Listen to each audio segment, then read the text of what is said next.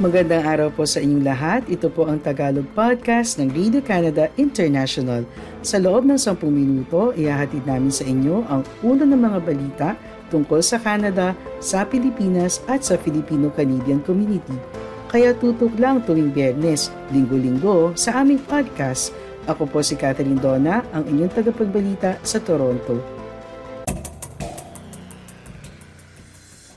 Ang ulo ng mga balita ngayong pangalawang linggo ng Agosto. Tatlong Pilipino pinarangalan sa ikalabing limang Canadian Immigrant Awards.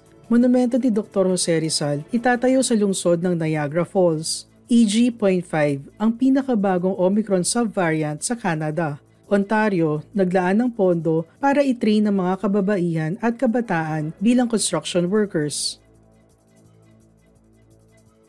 Pinarangalan nitong buwan ng Agosto ang mga imigrante na nagmula sa iba't ibang parte ng mundo para sa kanilang natamong tagumpay sa Canada. Kabilang sa mga tumanggap ng Canadian Immigrant Awards ang tatlong Filipino-Canadians na sina Ann Pornell, isang komedyante at aktres, Edward Benson Cruz, isang registered nurse, akademiko at researcher, at Winston Saison, isang retiradong Trial Crown Counsel at community volunteer.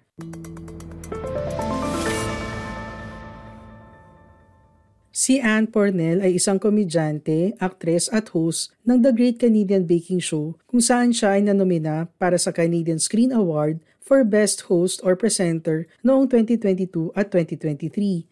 Mula sa Toronto, Ontario, si Pornell ay nagpahayag ng natatanging pananaw tungkol sa diversity, body image at inclusion sa kanyang komedya. Bukod sa Canadian Baking Show, si Pornell ay napapanood din at nagsusulat para sa iba pang Canadian shows at ngayong Agosto, bibida siya sa kanyang unang American show na pinamagatang Recipe for Disaster.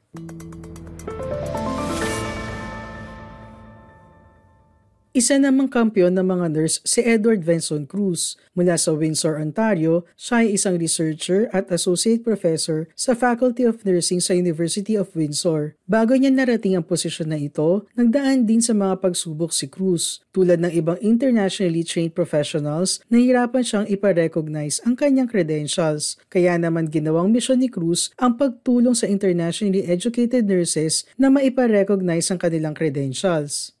Siya ngayon ang co-chair ng Partners in Integration and Education of IENs. Sinusuportahan ang IEN Bridging Initiatives ng Canadian Association of Schools of Nursing at nasa Project Steering Committee ng Care Center for IENs. Si Cruz rin ang chair ng National Nursing Assessment Services Education Review Advisory Committee at ang co-chair para sa National Newcomer Navigation Network's IEN Community of Practice Working Group. Bukod doon, si Cruz ay isa ring research consultant para sa Integrated Filipino-Canadian Nurses Association at isang founding member at president-elect ng Philippine Nurses Association of Canada.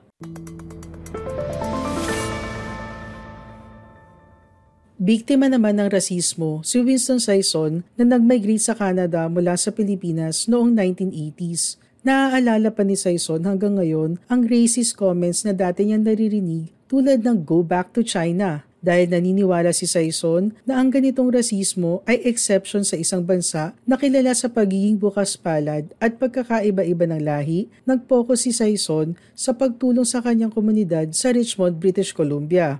Siya ay nagkaroon ng matagumpay na karera bilang Trial Crown Counsel sa British Columbia Prosecution Service. Naging eksperto sa pag-uusig sa mga krimen na ginawa laban sa mga bata at mga taong vulnerable. Bagamat nagretiro na mula sa pagiging Trial Crown Counsel, si Saison ay patuloy na tumutulong sa komunidad bilang isang volunteer support services worker sa Canadian Red Cross at isang advisor para sa Federation of Asian Canadian Lawyers BC. Kayo po ay nakikinig sa Tagalog Podcast ng Radio Canada International. Binisita ni Consul General Angelica Escalona ng Philippine Consulate General sa Toronto ang lungsod ng Niagara Falls kamakailan upang dumalo sa Niagara Fiesta Extravaganza at makilala ang mga miyembro ng Filipino community sa syudad. Binisita ng Consul General noong ika-6 ng Agosto ang proposed site na pagtatayuan ng monumento ni Dr. Jose Rizal sa loob ng isang parke na tanawang Niagara Falls.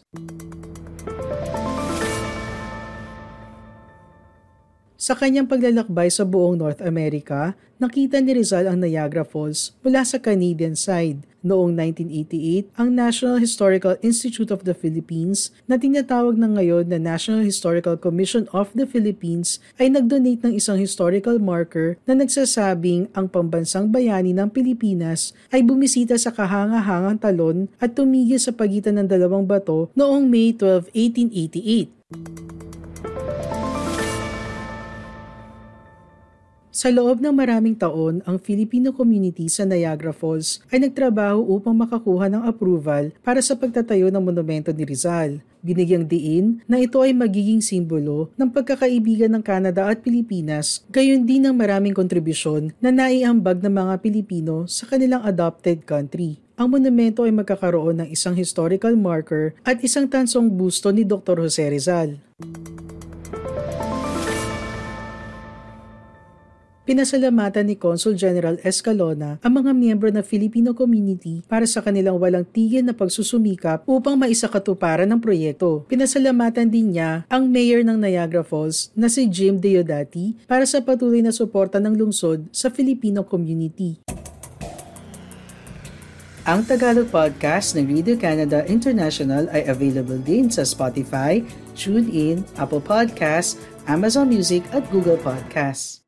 Ayon sa email na ibinahagi ng Public Health Agency of Canada sa CBC News, ang EG.5 subvariants ay sinasabing bumubuo sa 36% ng mga kaso sa Canada sa pagitan ng July 30 at August 5. Sinabi rin ng ahensya na aware ito na ang EG.5 ay nakita ng 36 na beses sa municipal wastewater sa pagitan ng May 15 hanggang July 21. Noong nakaraang buwan, ang EG.5 ay inilista bilang isang variant na minomonitor ng World Health Organization, bagamat hindi ito kinukonsidera na isang variant of concern or interest noong panahon na yon.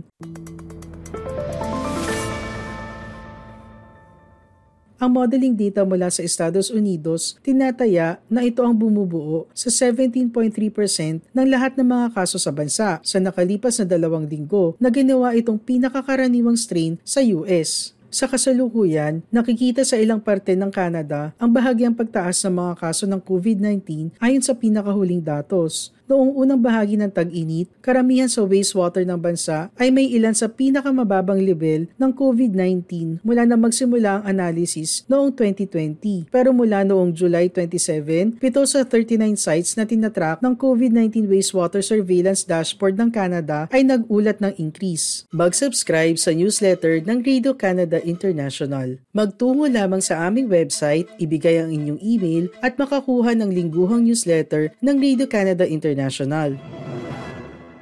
Sinabi ng gobyerno ng Ontario na gagastos ito ng 3.6 million upang akitin ang mas maraming kababaihan at kabataan na magtrabaho sa construction industry habang naglalayo ng probinsya na tugunan ng labor shortage na maaaring ilagay ang housing goals sa panganib. Ang pondo ay mapupunta sa tatlong proyekto na inaasahan na makakatulong sa 2,200 na kababaihan at kabataan na maghanda para sa isang meaningful at well-paying job sa construction trades. Tinataya ng Ontario na kakailanganin nito ang higit 100,000 na bagong skilled trades workers sa susunod na dekada para matupad ang mga layunin sa infrastruktura, kasama ang target nito na pagtatayo ng 1.5 milyon na bagong bahay pagsapit ng 2031. Gayunpaman, 82,600 construction workers o 18% ng workforce sa industriya ang nakatakdang magretiro sa susunod na 10 taon. Ayon sa ulat ng construction lobby group na Build Force Canada, marami sa mga inaasahang magre-retiro ay senior workers na dekada na ang karanasan at may specialized skills. Ang unang proyekto ay magfo-focus sa training ng 700 tradeswomen sa leadership, communications, health and safety at networking para sila ay makapagsimula at maiabante ang kanilang karera sa industriya. Ang pangalawang proyekto ay papayagan ang 1,500 na tao na i-access online ang resources sa training tools para tulungan ng mga taong interesado na pumasok sa skilled trades na matutunan ng pangunahing skills at makahanap ng apprenticeship opportunities tutulungan din sila na humanap ng apprenticeship opportunities at ikonekta ng direkta sa mga local employer. Ang pangatlo, na tinatawag na Tomorrow's Trades Program, ay isang existing project na pinapatakbo ng Provincial Building and Construction Trades Council of Ontario na magbibigay sa 60 grade 12 na mga estudyante sa Ottawa at London na mga oportunidad para matuto, i-access ang high-profile construction projects at matrain. Maraming salamat po sa iyong pakikinig sa Tagalog Podcast ng Radio Canada International. Lagi po kayong makinig tuwing Bernes para makabalita tungkol sa ating mga kababayan dito sa Canada. Hanggang sa susunod na linggo, ako po si Catherine Donna ng Radio Canada International.